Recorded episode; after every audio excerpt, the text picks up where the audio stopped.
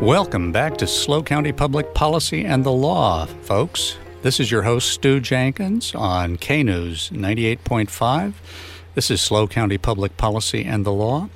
We're speaking with a newly freed candidate for 5th District, Erik with a K Gorham.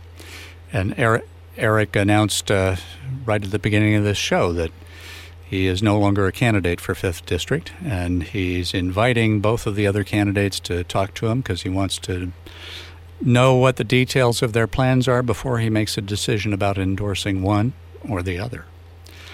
And uh, I, I imagine that doesn't even focus on what their party registration is. Is that right? No, this is, you know, I've been very deeply into county politics. I used to, when I was younger man, I thought, oh, state and federal, and you realize that uh, you can bang your head against the wall quite a bit, but you can make a difference in your hometown or your county. Sure. So um, there's certain things that mean uh, quite a bit to me that the uh, Board of Supervisors oversees, and I want to know what they're going to do and how they're going to broach those subjects. Okay.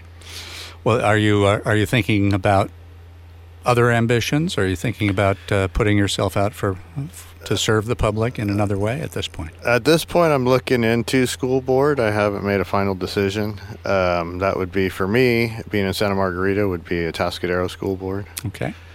Um, so I'm looking into it and uh, probably be making a decision in the next month or so. All right. And uh, the Tascadero School Board, I'm sure, is divided into districts, sub districts now. I don't believe it is actually. Paso is. I don't believe Atascadero is. My mm. understanding it's uh, at large. So goodness. So we'll see. Well, but I'm sure it's coming. I have a feeling a lot of the school boards will be districted in yeah. the near future. If the California Voting Rights Project is listening, uh, the Atascadero School Board is waiting for you to send them a letter. that was our first our first program. We had uh, their their uh, president on. Oh, really? And talked about the benefits of having uh, individual districts in school boards and in cities and. Uh, you know, he, yeah, watching Paso, I don't know. I watched how that one's ran, and I just don't think the districts are that good there.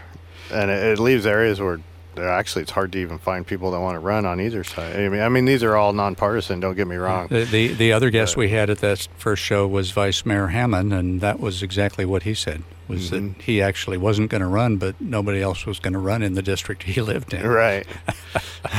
so uh, that, but that uh, that involves recruiting good people. It does over time. So what what do you think you could uh, provide people on the school district that isn't already there?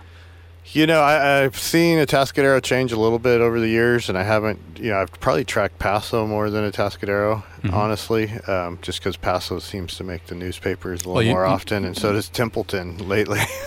but, uh, you know, a Atascadero, there's a lot of things coming. There's a lot of changes happening in our school when from the school board you know from the state to the school boards and, and uh, really just taking a close look at things and um, you know it's kind of a steady hand uh, approach for me. It's you see people kind of going one way or the other. You got to look at the pros the cons and what your people I, I think what i've seen in school boards lately is you're representing the people and you, people don't always agree with you and you got to reach out to your constituents and find out what they agree with what they want and try to implement that and uh, instead of going far to the left or far to the right represent the people that voted you in we had uh, kenny Annie on here early mm-hmm. uh, early on uh, as well as his opponent and uh, I think one of the things that impressed me about uh, what he was doing is he was going to he, he spent time going to each one of the schools and talking to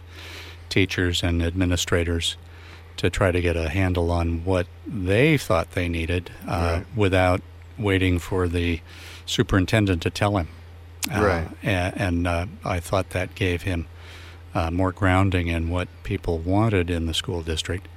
I'm, I'm, not saying that you have to copy that uh, model. Yeah. Uh, you probably have even better ideas on how to contact people and find out you know, it's uh, right. not just uh, the parents of school children that you represent. You represent their grandparents. Correct. And you represent people without children. Without you children. know, I know a yeah. lot of people that, if you look at their tax burden and don't have kids and never had kids here, they support Tuscadero schools, Paso, every school in the county.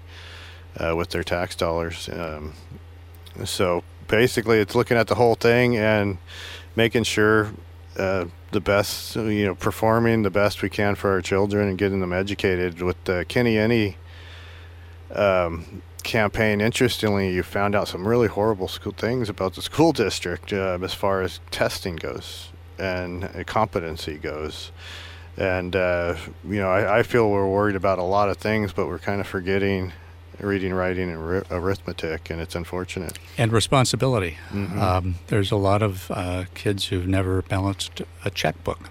Correct. And uh, I know my daughter had a had a math prof, and and uh, you know when he started teaching them how to balance a checkbook, all of a sudden life made more sense. so that right. that's the kind of practical things that people need for their kids and their grandkids. And of course, uh, even if you don't have kids, this next generation or be the will be the people who are in the convalescent care home taking care of you. Right. So don't don't scrimp on educating them. well, I've got to make a couple announcements here, uh, Erik. I, I, want folks to know that last week I spoke with CalCoastNews.com investigative reporter Karen Velie about a series of stories uncovering years of allegations of a culture of sexual abuse at San Luis Obispo Senior High School. She invited anyone with information about instances of sexual abuse in local schools to contact her at her phone number, which is 805 234 1703. And of course, uh, we also had George Sullivan talking about his 12,800 square foot underground bomb shelter. Uh, that's a really interesting one to listen to. If you want to listen to those, uh, just tune in at knews985.com. The podcasts of those shows are there. Uh, the podcast of this show will be up by 1 p.m. on Saturday. Folks, we've been here talking with Erik Gorham. He's made some news here. Want to thank you for coming in again. I hope when you uh, decide on uh, what you're going to do about school board, you'll uh, let us know. Just stay tuned after this news break. We're going to be back with SLO County Public Policy and the Law only at K News 98.5.